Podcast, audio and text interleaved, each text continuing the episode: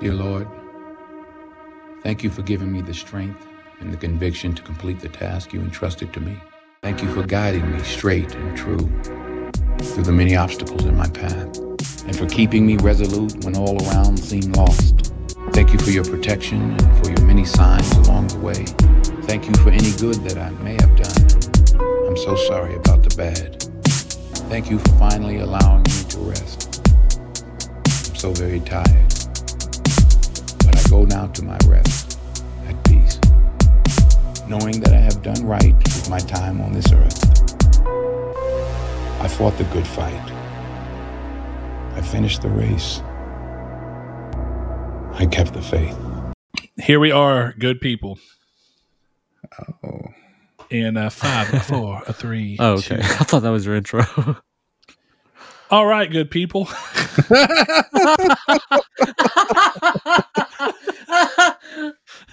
Holy shit. All right, matineers.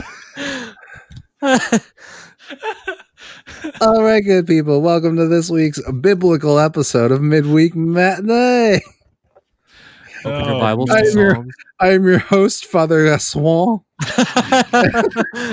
on this week's episode of Are you Midweek Matinee. Mid-middler? Now you got to fuck up midweek matinee though. It's got to be like mid mid walk, Midwalk Nah. Uh, meet uh, matinee, matinee. Um, Hello, welcome to matinee underscore midweek, our weekly movie podcast. Hello and welcome to. okay, so for real though, this time. Hello Hi, and welcome, welcome to to midweek matinee. I fucking hate you, Chris. this episode is brought to you by Beats by Dr. Dre's product, product placement inside of the movie that we were watching this week, The Book of Eli. So, Beats by Dr. Dre, please send us the uh, requisite funds that we need Yep. for this. For Uh, all your felching needs. Yes, exactly. uh, also, just so that anyone can try and pull anything against us, we are not actually sponsored, so please do not sue us, Dr. Dre. Uh, we also talked shit about you last week in our last episode. Technically, I didn't. Please, yeah, Blake did, not us. Yeah, so no. if you sue anybody, his name is Blake Popes. hey, Uh, if he You did a sues us, great we get to job. see him in court and meet him. You did Yeah. the you did you did super well standing there for 30 seconds of the Positives movie. and. I'll tell you right here, right now, though, you know who didn't forget about Dre? Me and Chris. So anyway, I am joined this I didn't forget about how while terrible we he was. discuss the the I guess second movie in our uh, Denzel month as we are doing, and that is the Book of Eli. As I've said before, I'm joined by Mr. Chris Figs. How are you doing, sir? I'm doing well. How are you? I've been better. I've been worse. I'm Oh, here. Man. I'm sorry to hear that, I think. Yeah, exactly. Me too. Blake, my main man, Pabst Blue Ribbon. How you doing? I'm doing wonderful. Thank you for asking. Thanks, man. Hey, you know what? When I say your name that way, doesn't it just make you a little?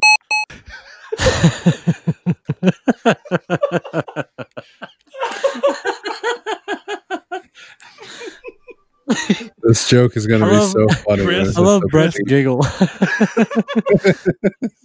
He's just in the background. Okay, Chris, that'll be my only one. Okay, I That's promise you. awesome. Sounds great. Only what? Uh, I can't say anymore. Contractually, uh, I, I, it's vocal contract. It, it's actually recorded, so I'm kind of fucked. Yep. Yep. So if I say anything else about the M word, but One day I'm going to trademark that word. I'm going to be rich enough to trademark it and just sue every time someone speaks it. are you going to be like the Paris Hilton that's hot anytime someone says it? Lawsuit. Yep. Okay. Well, good luck with that. And when you are there, hopefully it's because we all, uh, see, you know, the, the rising tide raised all ships. And here we are Mm, just in our own money where each of us choose a phrase that we don't want people to say anymore. Yeah. I'm gonna Yeah. That would trademark be- it and sue people you when they don't say it. That would be super nice of me. I, my friends don't use that word though. Ooh, I guess I'm not your friend, bro. I'm sorry. Damn. Those are strong implica- implications there, but You're not supposed to be friends with your coworkers. That is true. And I love my coworkers on this show. Not so much in real life. They're okay, I suppose. Please, I hope they don't listen to this episode. They exist. real interesting. My coworkers exist, I guess. I wouldn't mind if they died. they got severe. Speaking of everyone dying, the Book of Eli is a very simple premise. Everything gets fucked up, guys. Uh, so I want to start off. There's a very important thing here. I had seen this movie the year it come out, 2010. So it's been 10 years, pretty much. I won't say on the dot, but I didn't watch it in theaters. I did watch it after it came to uh, DVD. So Blake had seemingly, from what he was saying last week, seen this movie on multiple occasions and Yeah. loved it. So we kind of know where you are, Blake. We know, even though I do want to ask you in a second how revisiting it has either strengthened and, and fortified or changed your opinion in any way. But Chris, as someone who has Yes. virgin eyes, ears, and lips to this, Aw. hmm Virgin and only my eyes to this movie. Yes. Mhm. what did you think of it? Damn, I a really butthole liked it. a I virgin. thought it was awesome. So, what do you think of your boy Denzel here? Because clearly, the point of Denzel Week is to highlight all of the works in which this fantastic actor has affected our lives, and clearly, Denzel is a, is a hell of an actor. So, in this role, this is clearly quite a different role for him. If I if I'm being honest, when you think about a lot of his movies, this is a very I don't know if I'd want to say reserved, but in a lot of ways, the basic aspects of his character are about being reserved and modest in a very different way. Uh, so, for you, this is a hard question. Okay. Where does this stack up in Denzel performances to you? Is it does its uniqueness by nature give you any kind of extra points, or or where are you standing on it? No, I mean this is I don't know. In terms of the Denzel I've watched, this is probably like the bottom, but it's also Denzel, so it's like better than most people's acting. So it's interesting here because actually, as much as I love Denzel too, the thing that was coming back to this movie 10 years later, one of the reasons I was a little iffy on choosing it last week was primarily because in my mind, this movie had not held up. I, or at least I had feared it wouldn't. In my mind, I kind of thought about it, and there are definitely some things that I do remember that did not hold up very well, most of it being CGI. But sure, yeah. As far as the actual premise and the way that the the filmmaking goes about kind of setting things up i i was genuinely surprised when we were watching it when i was thoroughly entertained pretty much the whole time. And i don't know why i didn't anticipate that initially when i chose it but it was kind of nice to come back and rewatch it. So i'm All right. not going to say I- of course i love denzel as well. And I'm not. I, I'm. I'm kind of in agreement that while I think this is a perfectly fine role, I don't think that this necessarily shows him at any of his best qualities. Hmm, Blake, time for you to chime in, buddy.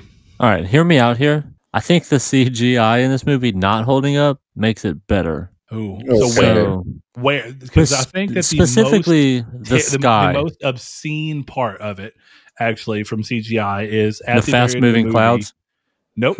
It- Really, that was the end most- the movie. Whenever, because that just looks like a, a kind of iffy time lapse. But when they're on the boat going to the island, you know, off of the the the oh Golden Gate Bridge, I could not even tell if the water was real and the background was fake or if the water and the background was fake. And it didn't matter because they both looked so bad. And every time it would cut to Mila Kunis or Solara, it would just look even worse than when it would cut towards Denzel's character because it was like someone was taking her footage on the green screen and just shaking it a bunch. That's fair. I was talking more about the. I completely forgot that how bad that looked. Just when I was thinking about the CGI, I was thinking about the beginning with the clouds moving fast and like when it Mm. zoomed up. And I don't remember how early it was. It was within like the first twenty minutes though. It zoomed up and all the uh, cars on the highway and Denzel's just standing there. Mm-hmm. I don't It's know. weird. It made it feel like unintentionally like weird looking and kind of foreign. Not foreign as in like a foreign movie, but like you know what I mean. Like Yeah, like strange, like something Yeah. that you're not used to seeing. Which I mean, I it reminded think- me of Fallout, which is like I mean it's post apocalyptic. I guess that's the easy comparison to make still, but Well, I think the easy comparison to make with the way this world is built up is Mad Max, right? yeah, true. I mean, With the vehicles and such. I've too. not seen the newest Mad Max, so I'm not talking about Oh it my from a comparison standpoint. Uh, we've talked about. I've this only seen the multiple newest times. Mad Max. but the original Mel Gibson Mad Maxes, uh, which of course the new one would be based around as well, is a clear root of inspiration here in the way they wanted this kind of post-apocalyptic, you know, war-ridden. It, it's interesting. The backstory for all this is kind of. I don't know. I, I don't think it's ever fully explained, and I kind of like that. The mystery of exactly what happened is kind of fun. But going back to the CGI discussion there, though, I think that one of the things that I thought was so interesting is that the opening of the movie with like the body in the forest and Oh God, kind of so good. seeing all the stuff coming down was actually gorgeous. It looked It was, beautiful, yeah. it shot was really awesome. well. Even and the, CGI was of the cat getting hit by the bow or by the arrow rather uh, was convincing. Even though you you know it's CGI, it looked great, and that entire scene was set up very beautifully. The framing was beautiful. The actual visual style they were going for just looked fantastic. I mean, if anything, I actually think that the movie is almost worse off worse off because of how good the beginning was in terms of looks. That since the rest of the movie couldn't quite follow that, I was a little disappointed. Yeah, I can see that for sure. Uh, one of the only other scenes that I think comes to mind while we're on the idea of like style, because I think a lot of what makes that work is the style and the tone that it brings to the movie. That I think once they move out of that scene, is suddenly gone. Uh, but one of the only other moments that I think is that striking and that visually stylistic that you just see is one of the first kind of interactions we get to see out of our character Eli, where he walks up on the girl who's asking for help and he mentions that he realizes and can smell the the, the hijackers, and he takes you know once he cuts the guy's hand off and kind of realizes they're all going to come after him, he takes Yeah. a step back into the darkness. And That we was get to awesome. see the whole thing happen from like shadowy. yeah, from like a silhouette effect.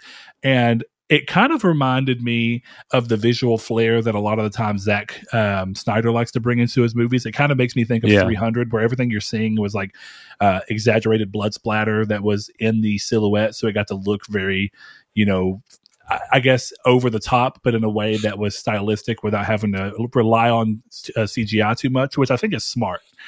And I thought that scene was really cool. And there's very few scenes in this movie that I think are as striking as that intro and that particular scene. Yeah, the first third of the movie was definitely the best part. Going into specifically the way that the story is kind of built up, you know, the, the way that the acts kind of play out in this movie, I'm, I was surprised as I was watching it. For some reason, I don't recall this movie being two hours long. No. Yeah, I was surprised when I saw it too. I don't necessarily. I'm not sure that I don't think it earned it.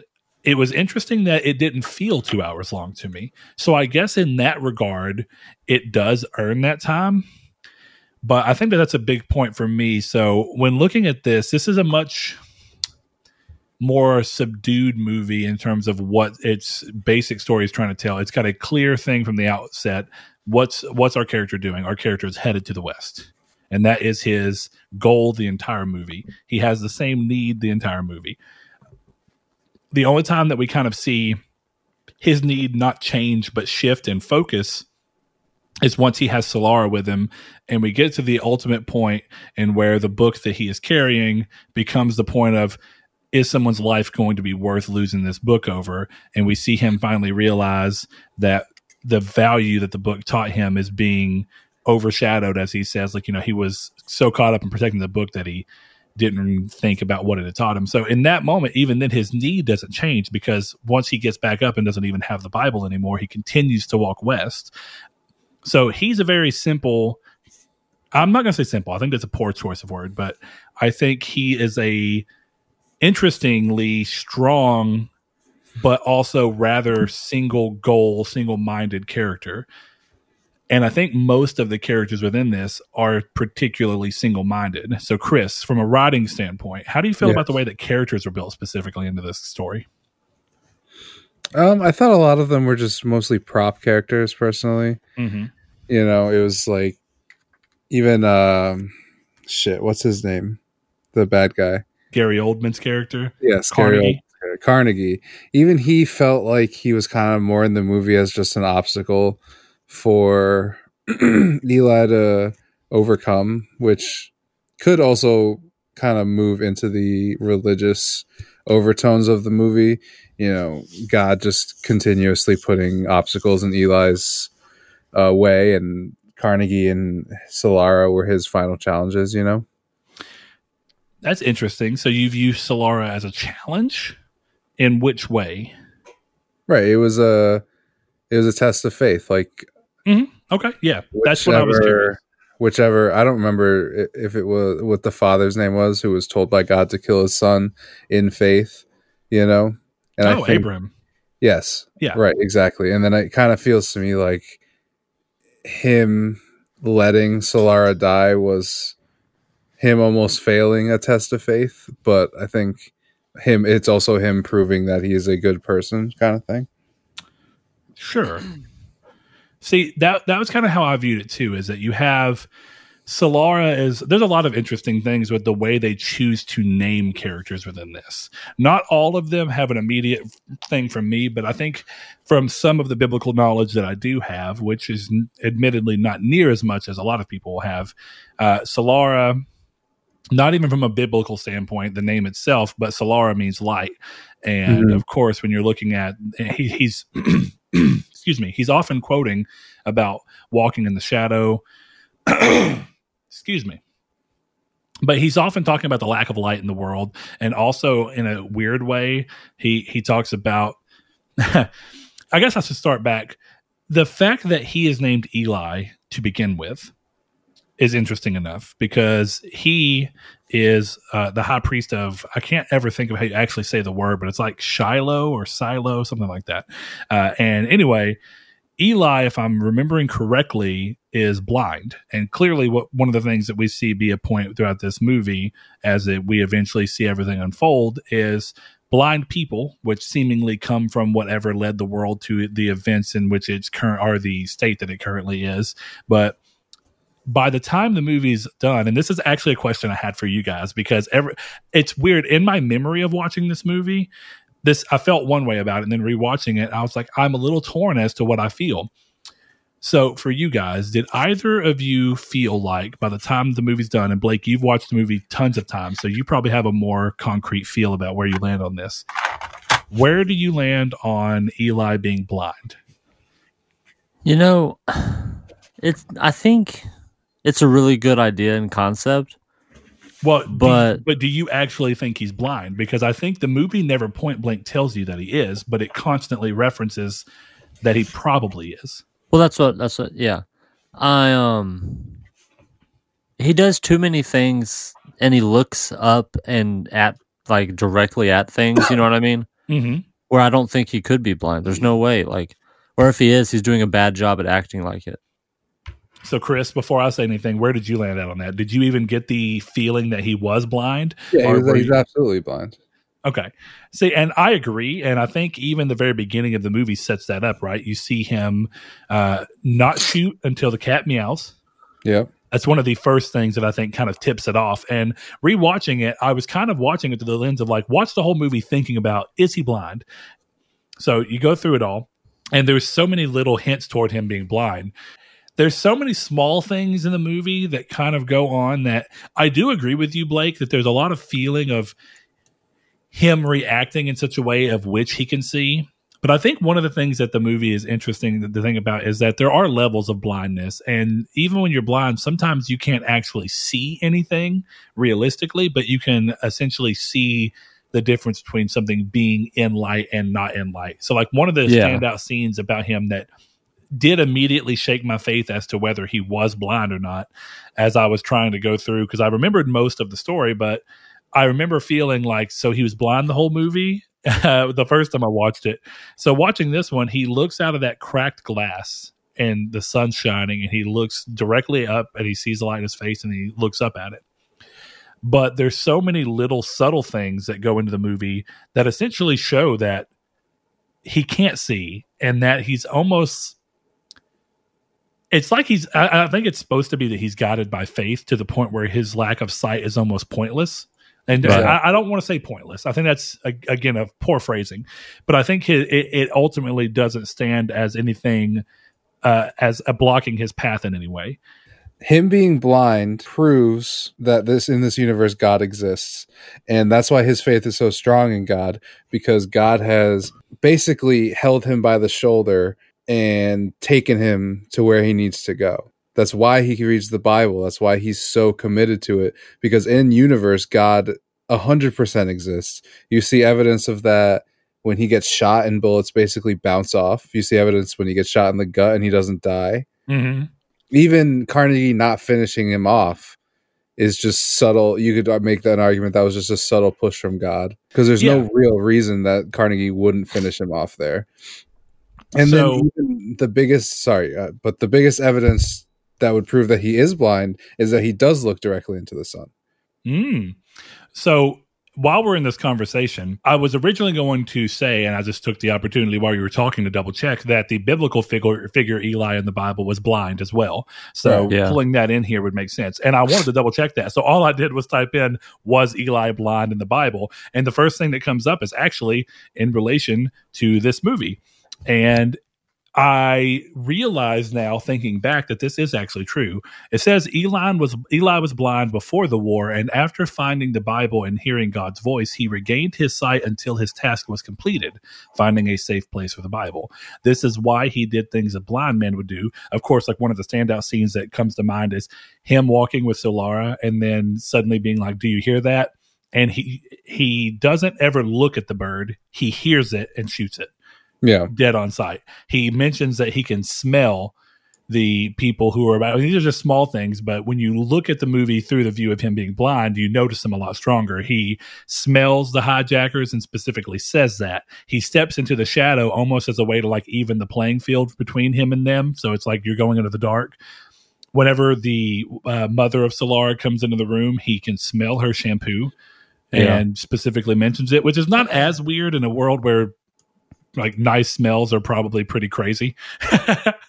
but still, there's plenty of things. Anyway, it says here that he that's of course why he could read braille but it says it's also why his eyes were normal at the start of the film and clouded at the end Right. Well, I think the thing is, like you said, Eli in the Bible was blind, but he wasn't always blind. He gradually grew blinder. Yes And I think that's what we're seeing in the movie. So I think even in the beginning, he couldn't see well. And Yeah, so I think yeah. why he wore the glasses, you know, partially blind people are still super sensitive to light, Mhm. even more so than us sometimes, like Sure. regular seeing people. So I think, you know, I think maybe he was partially blind and grew blinder as it went on. But there's just no way he was blind because he was like looking around. Like Yeah, if I- that's the case, then Denzel just did a really bad job, and I don't think Denzel would do a bad job. so like again it's just going back you got to think about the timeline of the movie. There are times where he seems so competent in his in his ability to visualize things and then at the beginning of the movie when he's walking into the house where he's cooking the cat right? Yeah, he walks and if you notice he bumps into the table before like he legitimately bumps into it. Right. and before he realizes it's there and sets his stuff down he's reaching onto the shelves where the plates are. And he's like not looking. He just has his hand there and he's kind of pushing everything and feeling it as he's going along.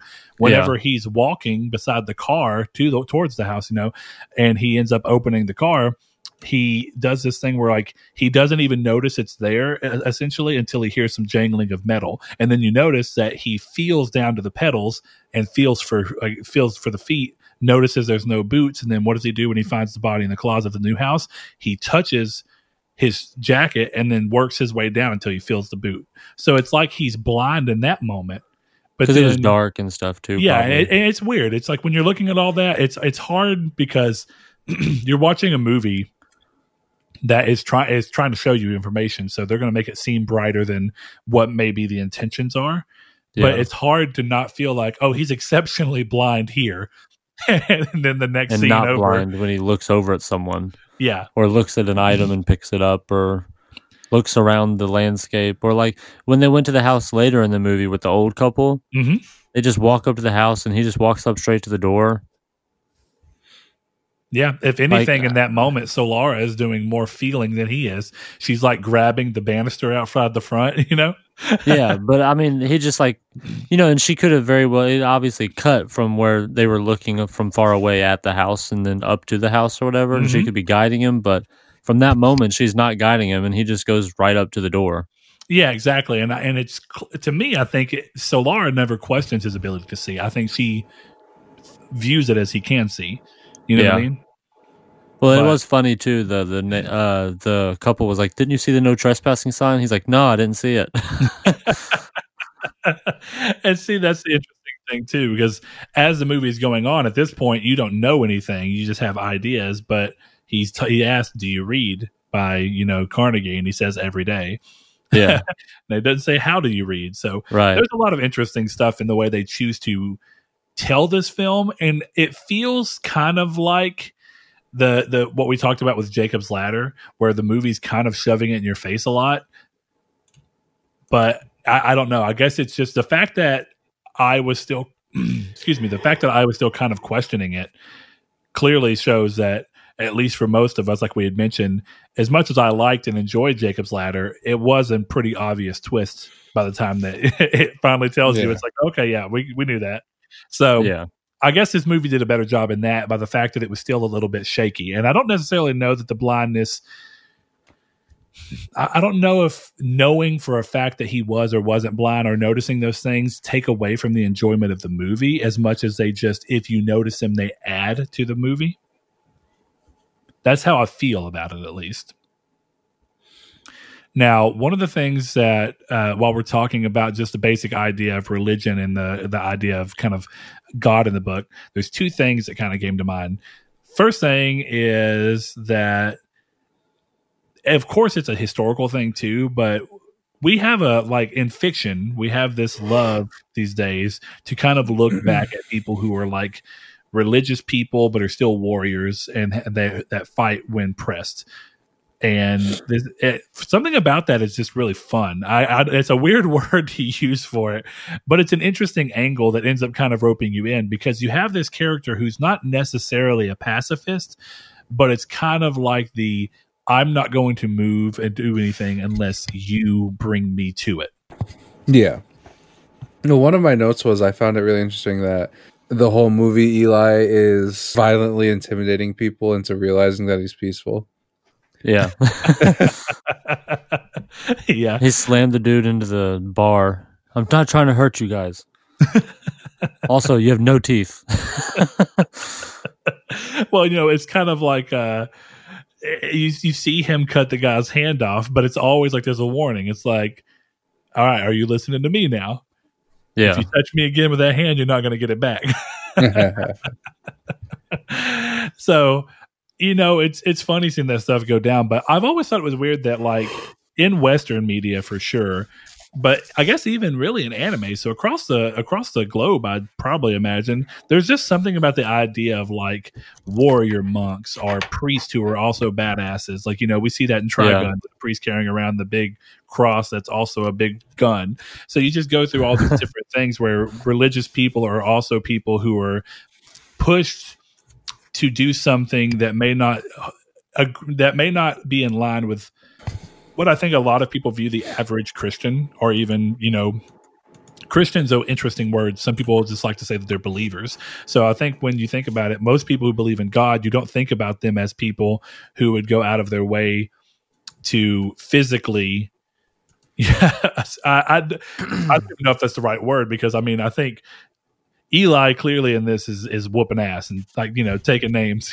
so it's interesting, but I think that there's a it's interesting that there's a big thing against that where I think a lot of people view and definitely me view religious people as people who tend to talk and act about like the idea of pacifist unless acted upon and it's like this movie's taking it to the furthest extreme because of course when you live in an area like i do like the bible belt of course you too blake it's very common that people have guns around here and yeah, of course, considering the gun uh, ownership rate's pretty high and religious rates pretty high, the fact that people are going to be religious and have guns clearly pretty high.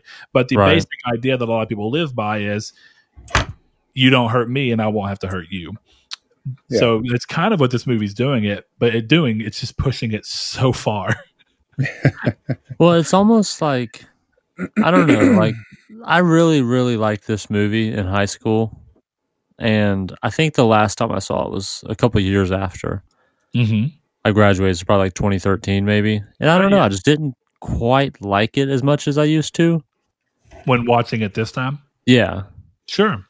And I think it had to do with like what we've already talked about with like the movie almost can't decide if he's blind or not.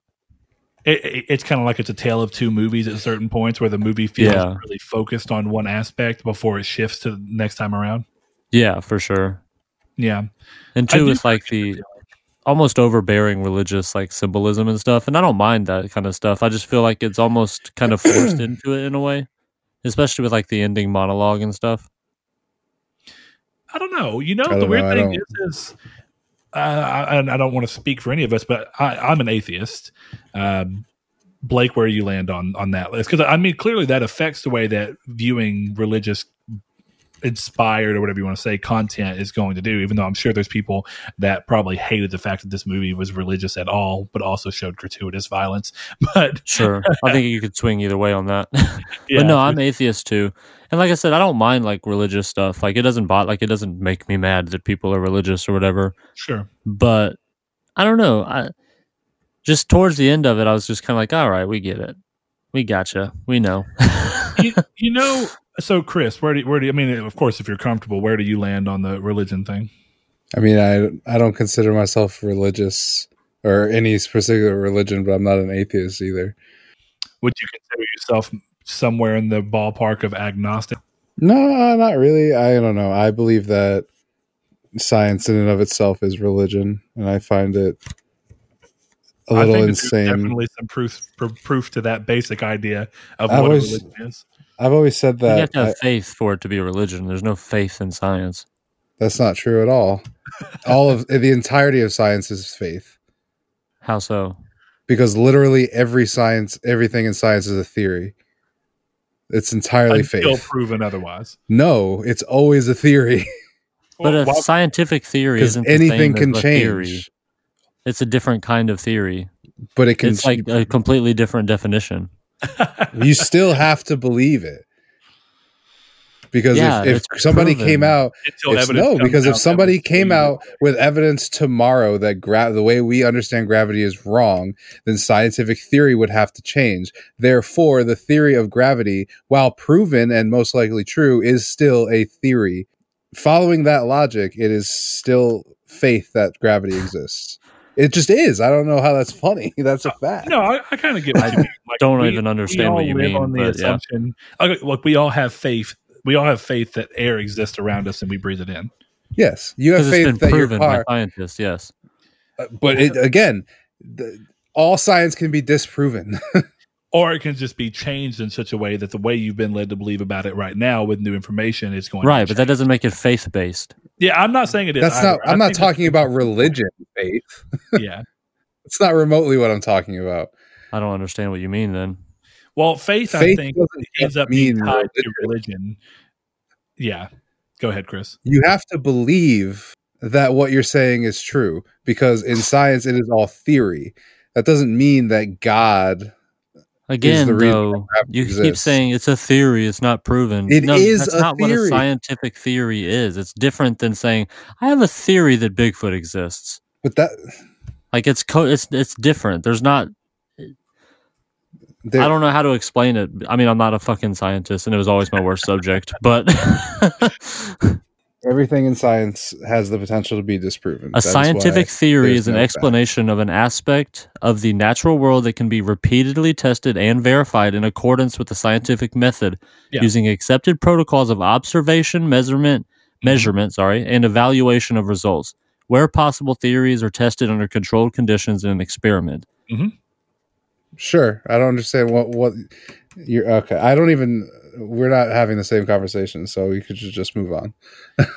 I think, yeah, I mean, I don't think this is. yeah, science and the way to- that stuff works is an interesting one. But I guess, you know, the thing about this is where we were going with the original idea of the conversation there is that when you're watching this, at least for me, right, even as someone who is atheist, I actually I have a lot of fun having conversations with religious people. Like one of my best buddies growing up, and I'm still one of my best buddies. He's very religious and he's churchgoer and uh, you know, we have conversations all the time about his beliefs versus my beliefs and just curiosities about why he feels the way he feels and what he feels like backs him up on that. And sometimes, of course, the uh, innate feeling of faith that this movie kind of touches on, and you don't always know, and it doesn't always make sense, but you still believe it. Um, which I do think is kind of I, I, see where Chris is going with it. I mean, the basic idea is still kind of there. Some things don't always have to make sense on the individual level for you, even if like because you know realistically, how well do me? I mean, who of course of the three of us, who knows? But how well, in comparison to real scientists, do me, you, and Chris really understand gravity, oxygen, and all those things? We have a grasp, we have like a, a light grasp on it, just enough for us to believe it because we understand the basic principles of how it works around us. But we are acting on faith that the people who do know better than us are being able to m- pretty much replicate these things. It's not like we're going out and being like, we're going to do this. Most people are not. So there is an element sure. of faith across the board. So, but with that, I think in watching this movie, typically what I, you know, whenever I'm having religious stuff sent to me, I really like when it's well put together and well done and it stays singularly focused on what it's trying to do because religion is interesting and the stories that are behind religion are very interesting and a lot of them hold values and truths that are actually useful to go through and apply to your life. But I do agree that this movie, I, I did like its overtones of religion because that can tend to lead to some pretty interesting stories within those those uh, constraints or confines. Uh, but I did feel like this movie kind of stepped in and out of it. Like Chris mentioned, there's a lot of parts about it that seem like it's taking ideas of we're going to put someone through trials and tribulations and faith, as they say, like in religion, you know, faith is only faith when you still have it, even when you're being tested. And this movie's ultimately all about that, you know, and it's it's like Chris said, the final moment between Carnegie and, and uh, Eli and Solara is kind of all attest to that. Not only is he being shot, and for the first time in this movie, he's he's not the impenetrable, invincible person that he's been the entire time, and presumably from what we've been told the entire time prior. Right. So we're seeing him have his faith tested to see if he's still going to have faith that God is essentially going to get him through this, even though he just got shot with what would normally be a fatal shot.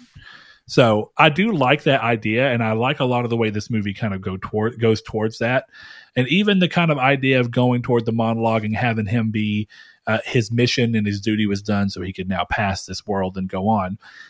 And he kind of acts as I think this is where I think some of the politi- like some of the religious people might get into a problem.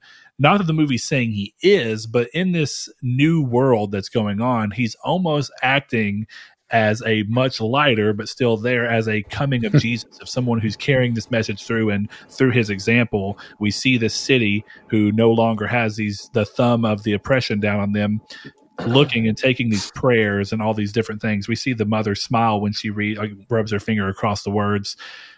He's having an impact on people and going through, and the monologue seems fitting to the overarching way that the story tried coming together. So, uh, Chris, where do you land on that? I'm sorry. Uh, Fraser has a question for me. That's a good. That's a good. Where do where sorry. do you? No, that's a that's a good point. I mean, it, there was a lot there. So, in the religious overtone aspect of this movie, do you feel like it's lean, its strong focus toward it was to the betterment or the detriment of the movie? I think it was to the best the betterment of the movie because I was watching a movie that I knew had was about religion. You know. Yeah, sure.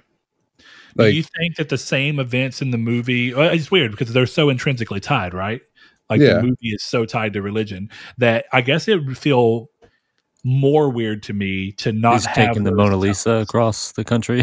yeah, right.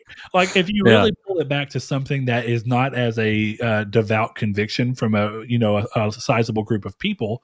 Yeah, and one that you clear you constantly see people make these kind of sacrifices for. Uh, you know, maybe not necessarily in your everyday life, but we have historical information of that. It makes more sense than being like, "What'd you do?" Oh, after the storm, I heard some music playing, and under the rubble, I found a PS Vita, and it's world class PS yeah. Vita, and I'm going to take it west because I've heard that in the West they're they're getting Vitas to get they're gonna they're gonna take apart the Vita and learn how to make new ones. I got the only surviving copy of Man of the Year on UMD for PSP. I got to get it across the country. you know where he found the Vita? That one, that one Asian character. I don't remember her name, but in this in the Last of Us Two, was the Vita. Yeah, he found it in the rubble after that. So uh, that Vita was the only one with the cure. and because of the good times I had with Persona 4 Golden, I killed everyone in the in the Best Buy that I was taking it to.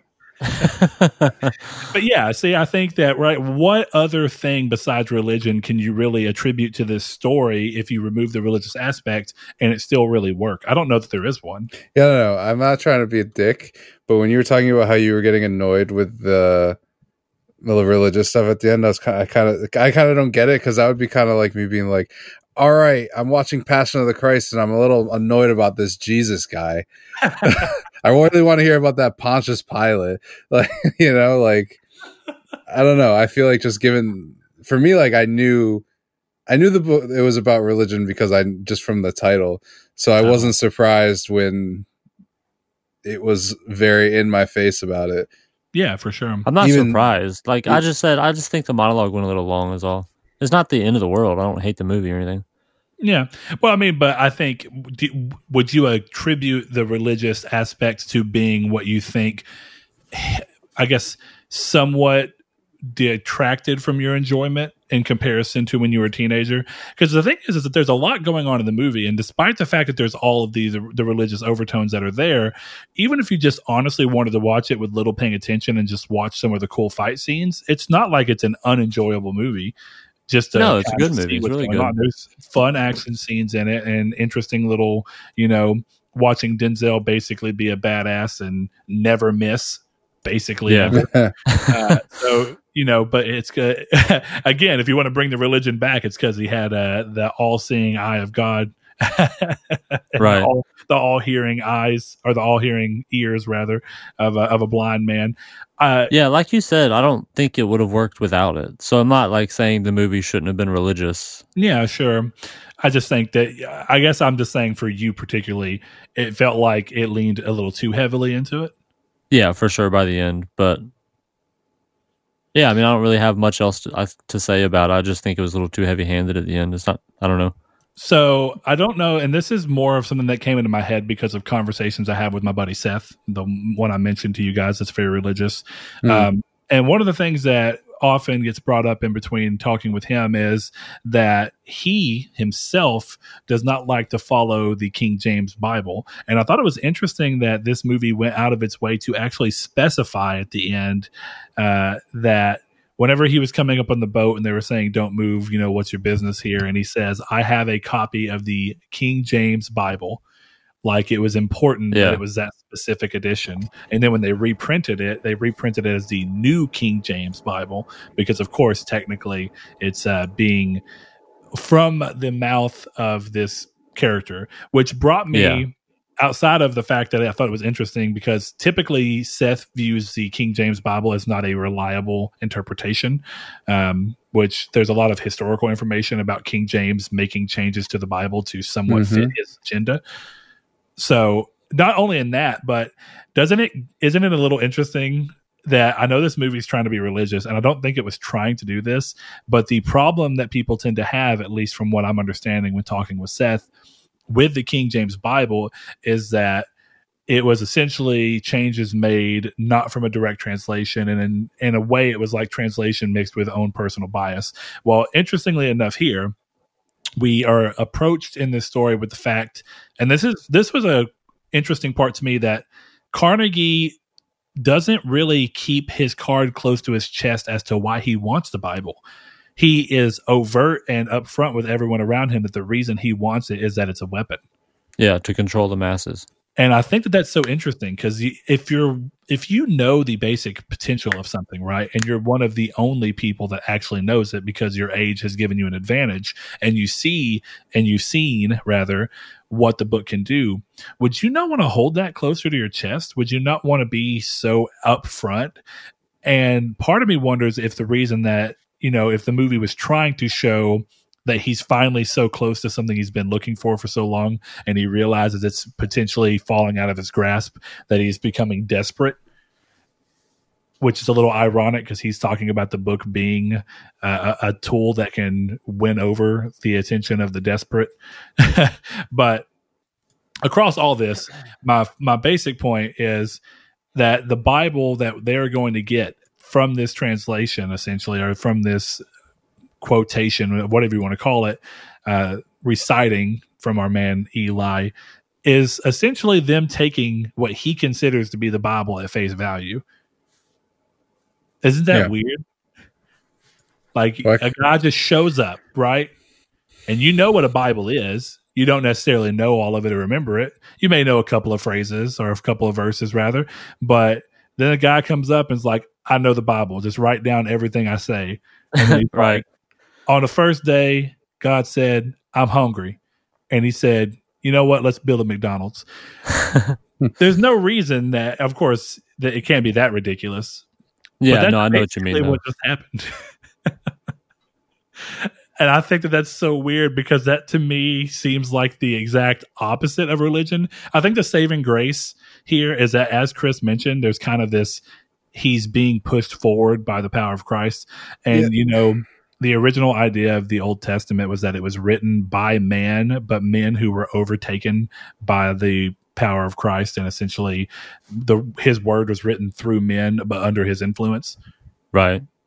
So I guess that's what this movie's trying to go towards is like God gave him the ability to recite this word for word so that his word could be put back into the world and be a saving grace. Yeah, and it's also, but uh, like you said, it's also that like, um, the Bible itself is just stories told to other people, you know. Yeah, sure. So it's That's kind of interesting that the New the New World's Yeah. Bible is just a, a story told by by someone in a lot of ways. And it's Yeah. been changed so many times throughout history, anyways. The Bible that mm-hmm. most people read now isn't the complete picture or even most of it, really.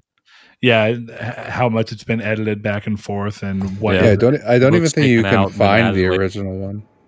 Yeah, you know, I've and not to say that this discredits anything. I understand why people have religious beliefs and they're comforting in their own way. Uh, I understand why people tend to lean on them, and I think when people truly believe in them and let it change who they are, it can be a great thing. Uh, but you know, it's it's one of those things where it's often in the uh, religious discussions. You know, a go-to thing for a lot of people is like, well, you know, if God is this all powerful being and he has this power, then couldn't he essentially just send down a book that can never be edited? It, it would never need to be translated because anyone who reads it can immediately understand it. It's like in a language that is of the heavens. And when when you see it and when you touch it or whatever, you understand it's it, what it contains and its knowledge. But then the idea there is that well, God wouldn't do that because He wants you to have faith that that exactly. And it's kind of this back and forth argument about. I I wouldn't say argument. It's just back and forth about that. Is does the word need to be from God Himself, or is the word being from man enough? And that's kind of what this movie touches on at the end. Is I mean, all you have in the end is stories told for through generations. Yeah. That ultimately equate the the religion, or at least um, propagate the ability to believe. Because I think organized religion is an interesting thing. Uh, not everybody who believes necessarily subscribes to organized religion. So interesting aspect. But of course, we were going to get into religious conversations in regards to this movie. Almost uh, im- impossible not to. Uh, so I want to Yeah, fun instead conversation. change around to some of the fun moments in the movie, of which I think there are plenty. Uh, did anybody have any standout moments that, from a visual aspect or from just a gag aspect to an extent? Is there anything that stood out to you? I have a couple in my notes, so I'm going to throw this at Blake first. What you got, buddy? Yeah, we already talked about a few of them. Obviously, the opening scene with the cat and the bow and arrow, and um, the shadowy fight scene. But I think all of the fight scenes, like, it was almost like the fights and anything with action was shot by a different director because they were like moving the camera in weird ways. And it, it wasn't slow motion, but it almost seemed like it slowed down. Does that make sense? Sure. And the way it twisted around and stuff, it was it was really well done. I really enjoyed all of the action scenes. Yeah, I wouldn't be surprised to learn that there might have been two principal photographers for this. One Yeah. specifically there to try and aid in the feeling and scope of the more long, you know, drawn out scenes, and one who is more adept at making sure that everything looked and felt smooth during the fight scenes. Uh, yeah, because it uh, almost did feel like totally different. So, was there any more macro moments within those fight scenes? Because, like, I'll give you one of mine, just because I I I love the moments so much, and there's so many in this little pack window uh, when they're going to the house out in the middle of nowhere with the older couple who are clearly cannibals. Yeah, um, whenever he uh, Carnegie shows up and is asking for the book, and they throw the book out of the upper story window, or yeah, what's so supposed to be the book, and then it's a bomb. Yeah. Fantastic. I love So- that he just kind of dropped it too. He didn't throw it. he just dropped it and ran. Like fucking throw it in the other direction. But yeah, did you have any moments like that that stood out during the fight scenes that you really liked, or was it just kind of a, in general, you were entertained? yeah, I mean that's the one I was going to mention. That and um, you know when the I guess minigun came out of like the back of the trailer or whatever or the truck. Yeah, It was just really good. It was really slow shooting, but just you could tell it was powerful. yeah. I love the girl was just like cranking it. You hear her going, Ugh! yeah. All right, Chris, did you have any moments? I mean, fighting or not, that you just really thought were particularly well done? Um, I mean, we kind of covered everything. Honestly, I do have a moment that I thought that annoyed me. If you want to talk about that one, Definitely go for it. I, I, yeah, is there a moment that had an impact on you? Positive. there's or- a. This is a very gigantic nitpick, but I really hate when movies do that thing where the character puts in headphones and then music starts playing, and then the next scene they don't have headphones and the music is still playing. Still playing, yeah. It was, it was it really for some reason like it just took uh, it was annoyed the crap out of me in this movie. I was like, why? Why didn't you just keep the headphones in while he's getting showered and shit? So another movie that I've not seen, but I think actually because I'm very similar. I don't love that either. I can look past it, but it is an annoyance.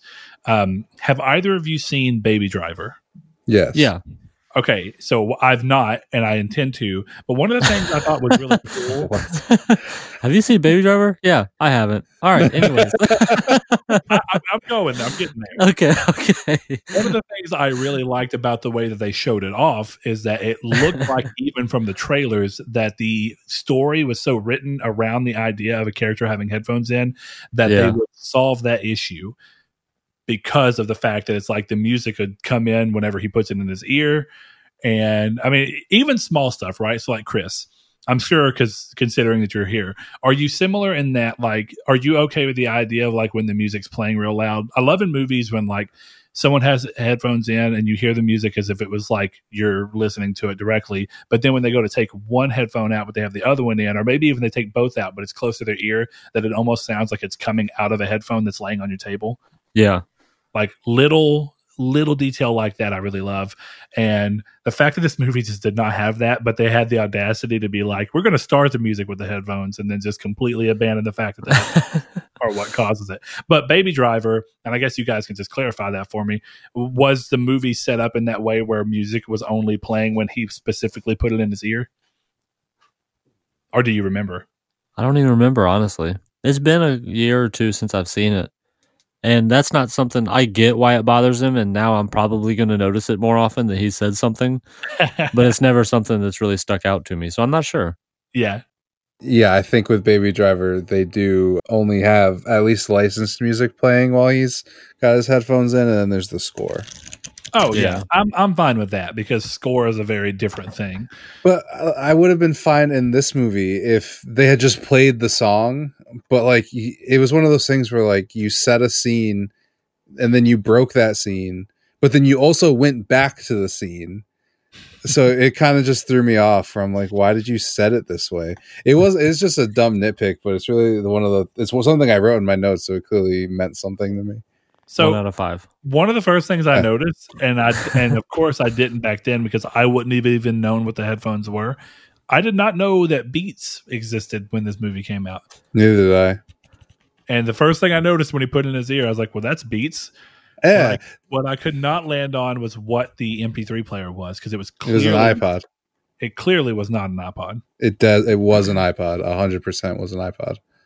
Even my iPods never wife- had those four buttons, did they? Yes, they did. The first iPod had the buttons. Did they really? Huh. Yes.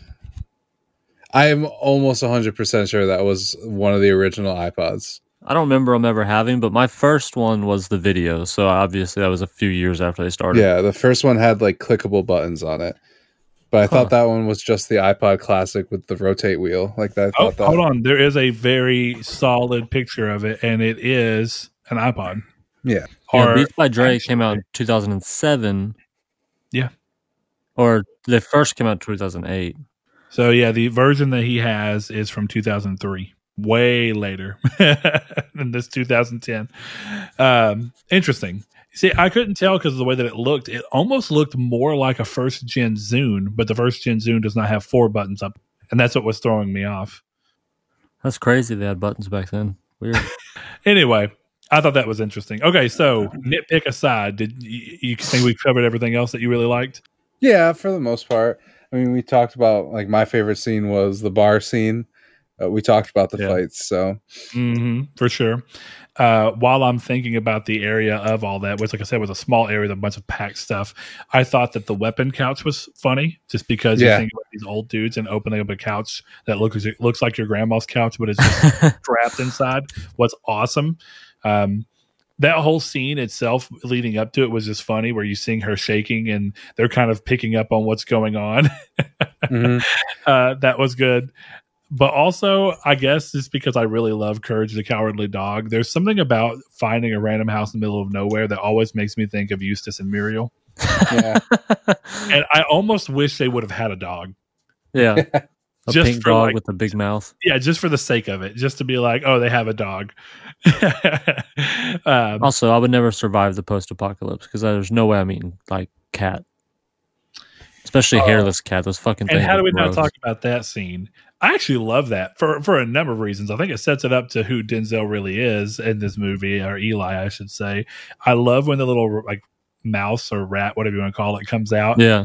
and he skins off some of the It's cat. Cat. He's like, "You'll love it. It's cat." And I remember the first time, and even this time, I was trying to think back about that scene from this time. But the first time I was watching the movie, I remember thinking, "Is he using that to lure the rat so we can catch the rat?" that's what I thought. and have more food. but I like that he didn't because I think it kind of sets up who he is. Like he only kills when completely necessary and to keep himself fed and going on is kind of like the part of the natural cycle.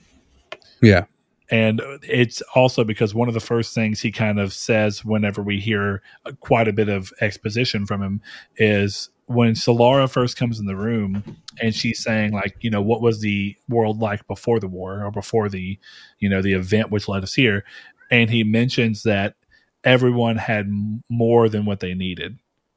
It was basically his first thing is like, what was the world like before? Everyone had more than what they actually needed. Which yeah, I really liked that line. because you know we see this all the time and, in stuff like even of course like fallout games are great about this because you have to have some kind of currency in games. But typically it'll be something like a bottle cap or tech parts or whatever. I like that in this pretty much everything had a value.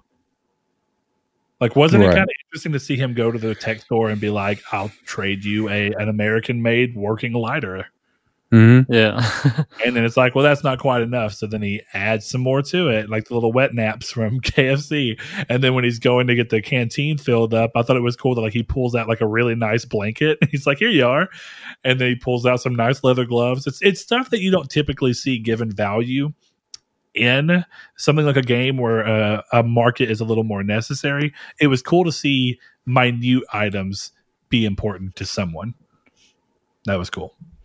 But I think personally, uh, outside of the fact that I do agree with you, Chris, on that the characters themselves are prop characters for the most part. Yeah, It's Gary Oldman's still a fantastic actor and he's still fun to watch, kind of no matter what he ends up doing. see, it's funny because I kind of thought he was kind of bad in this movie. I, didn't really like him. I think if I was to say anything, he's still fun to watch, but I think the biggest thing about this is that typically what makes Gary Oldman so great is that most of the time he disappears into his roles in a way where you don't always immediately notice that it's Gary Oldman unless Yeah. you really know who he is. Whereas in this one, he's solid. His performance is good all the way around. And I like the basic story arc of someone who gives it all up and then gets nothing in return, you know. But uh you're you're right. The one thing about it is even though I still think he was his performance was fun and good, it was kind of like, oh, well, that's definitely Gary Oldman. Yeah, definitely. And I do. I will say he he improved throughout the movie, but like right at the beginning, I was like, Ooh, I don't know that I like him in this. Yeah, for sure. Yeah, he was passable for sure. That's about it all I can say for him too. Yeah, it's like the. I- I agree with Chris. though. I at first I was like, "Oh, Gary Oldman's in this," but as the movie got closer and closer to the finale, I was like, "Now, I, I, this is why I remember that I really like Gary Oldman." But at the beginning, it was kind of like, "Okay, just a Mhm. run of the mill bad guy." Uh, but I think I'm just about all the things I had to say. I was mostly curious to see where Chris landed on this since he was a first time watcher. Uh, Yeah. So, if you had to say, how many Denzel movies do you think you've not seen? Like, have you seen? I, I know I have. Have you seen The Equalizer one or two? I've seen most of both of them. I believe that's one of those like, oh, it's on TV. Yeah, I haven't seen either of them. I think I've looks like seen. Denzel doing the transporter. Yeah, it's that's basically what it is. It's pretty good. I've seen a lot of his more recent stuff. Looking on Letterboxd, he's got a lot of 80s and 90s movies that I haven't seen, and apparently many others haven't. They have like 300 members that have seen them on Letterboxd. Oh wow. Yeah, I'd say I remember him being much more prolific in terms. Uh, uh, prolific's a bad word. I remember him being in a lot more things in the late '80s through like the early to mid 2000s. And then it I think he really hit his stride like 95. A lot of his movies are early 2000s, honestly. ah, maybe Like Inside think- Man, American Gangster, Flight's pretty recent. Remember the Titans was 2000. Yeah, remember the Titans Man 2000. on Fire, Deja Vu. like what late 90s? What's that? Said John Q is like what late 90s or is it early 2000s? Ninety nine. I believe. 2002. 2002. Yeah, Yeah. wow. He really, Making like I shit said, I think I think most of his movies was probably like 98 on. yeah, or at least when he got really big. Yeah, like he's definitely got some ones from the 80s in here that I've never even heard of. Mm-hmm. But yeah, you're right. Early 2000s was a big time for him because wasn't that like uh, what's that's that most of his called? movies. Man on Fire, Antwone Fisher. I've never seen that either, but I've heard good things. Bone Collector was 99. When was Philadelphia? 93. Interesting. Yeah, a lot of his was 2000 and 2010, honestly. Sorry, All right. fucking phones went off quick. Sorry about that. That's so good. All right. Well, I guess here we are at the very end of everything, and I think we're led to the only thing we have left to do is have Mr. Blake I'm or, gonna rate or him. to give our to give our ratings for everything, and then have Mr. Blake give our next movie in Denzel month. Yeah. So, this is going to be an interesting one. Blake, I'm going to let you go first. I'm curious to see how you're rating. Do you have an inkling of where you think the movie was in your head from a rating standpoint and where it's at now? Or do you just kind of have what you feel now? I praised the fuck out of this movie, like as a high schooler. Mhm. And so I, I don't know if I would have given it a five out of five, but it would have been high for sure. Sure. And it's Okay. still high. I get right now. I give it a three and a half. Okay. And so that's not bad. I really like this movie, so I'll probably end up watching it again at some point. Yeah, man. Getting it for $2, I was like, hey, I, I'd probably end up watching this of, at some point in time. It's worth Yeah. having. All right, Mhm. Chris, you're next up, buddy. What'd you give the movie? Uh, four and a half. Four and a half. That's pretty solid. Yeah, I I think my Letterboxd review was I don't know why I don't want to give this a five, but I don't want to give it a five.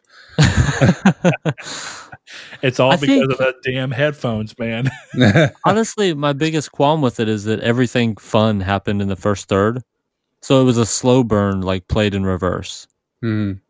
You know what I mean? I think it was almost like, I mean, obviously a very different movie than Hereditary, but it was like the opposite of Hereditary. Yeah, I can see that. Where I'm assuming you mean that Everything in that movie happens at like the last 15 the minutes. last yeah. See, and now this is a weird tie together, and I don't necessarily completely agree. I think this movie does a better job at still having something going for it at the end, and I think the ultimate twist is a good one. Uh, and like I said, you you can kind of see it coming if you're just being really uh, attentive.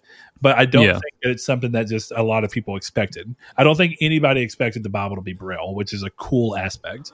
Yeah, Uh, that when he gets all pissed off looking at it, I love that. Yeah.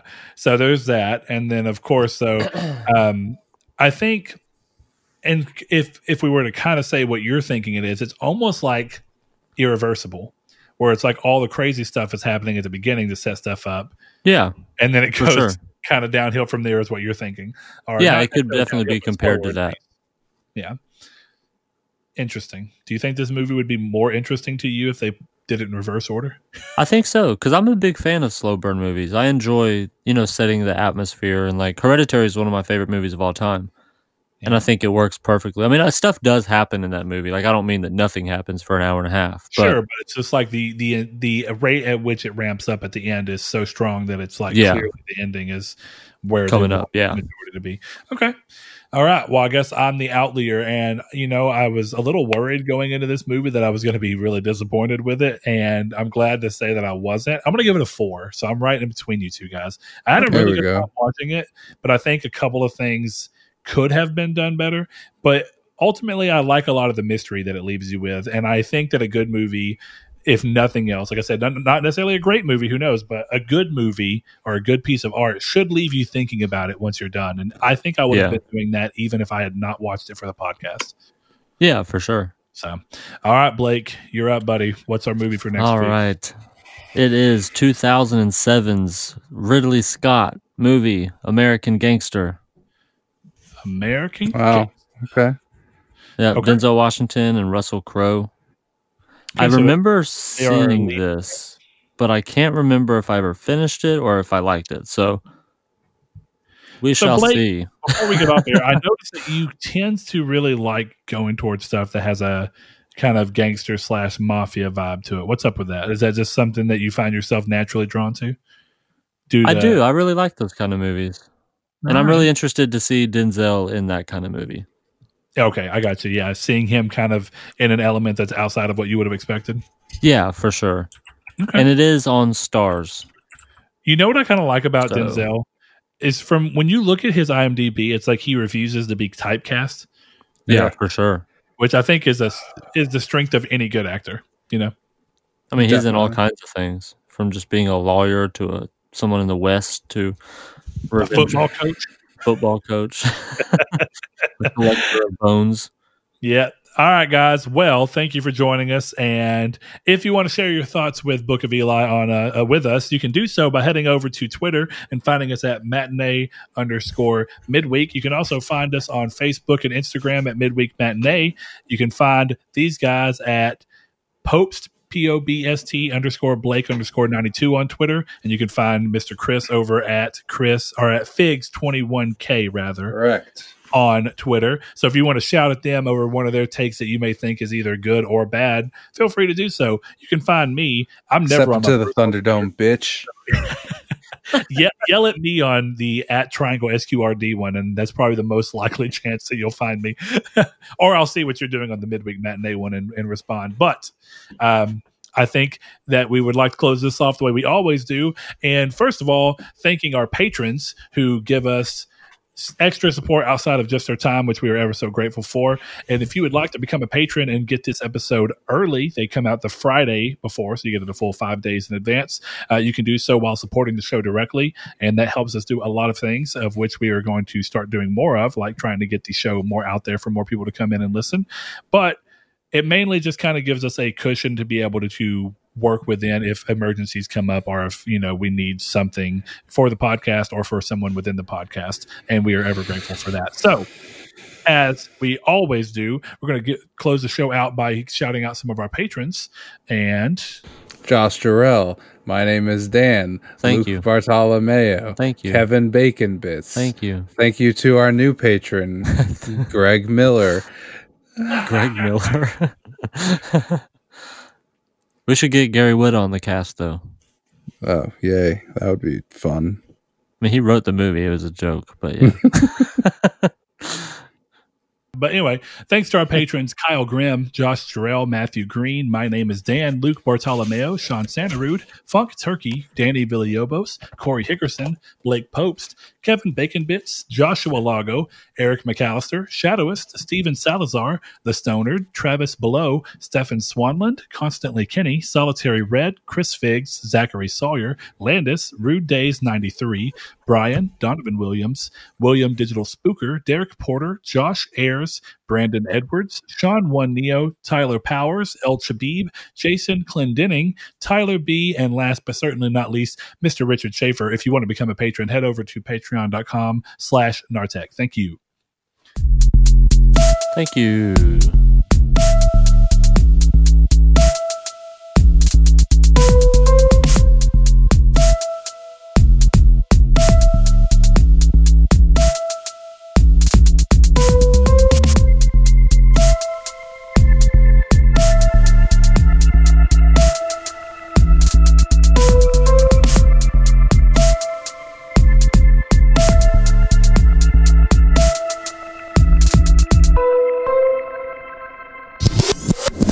Looker, and congratulations. You have discovered the secret message. Midweek Matinee is produced and edited by Christopher Figueroa. Music is by Joshua Lago. Thank you for your support and for enjoying all these movies with us.